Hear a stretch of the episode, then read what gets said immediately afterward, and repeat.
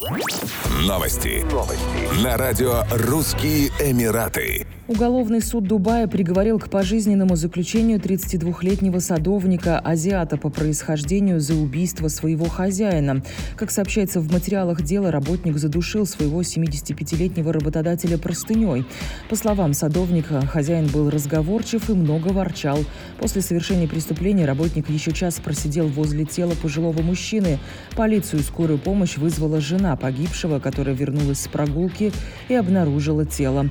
Уточняется, что что к моменту приезда полиции преступник скрылся с места происшествия. Женщина рассказала, что ее супруг страдал от сахарного диабета, имел проблемы со зрением и слухом. Она также уточнила, что садовник работал у них нелегально, а его спонсорами были другие люди. Стражам порядка удалось быстро выследить и арестовать обвиняемого. На допросе он признался, что сын хозяина нанял его за 2000 дирхамов в месяц. Однако в течение двух месяцев работы он получил всего по 800 дирхамов, а впоследствии его зарплата была снижена до 600.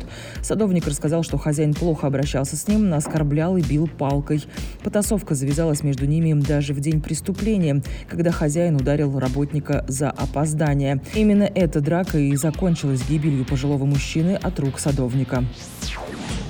Ученики частных школ Дубая, застрявшие за границей, смогут продолжить обучение в дистанционном формате после 3 октября 2021 года, сообщили в Управлении знаний и развития человеческих ресурсов Эмирата. Уточняется, что родители должны указать причину, по которой ученик уехал из ОАЭ, предъявить доказательства его отсутствия, а также сообщить вероятную дату возвращения к очному обучению.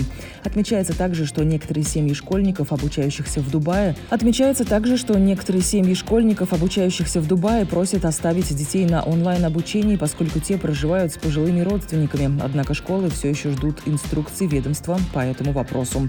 Как сообщалось ранее, частная школа Дубая полностью полностью откажется от дистанционного обучения к 3 октября 2021 года.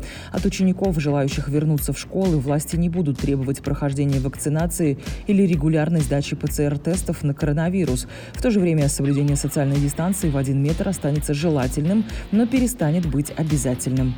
Еще больше новостей читайте на сайте RussianEmirates.com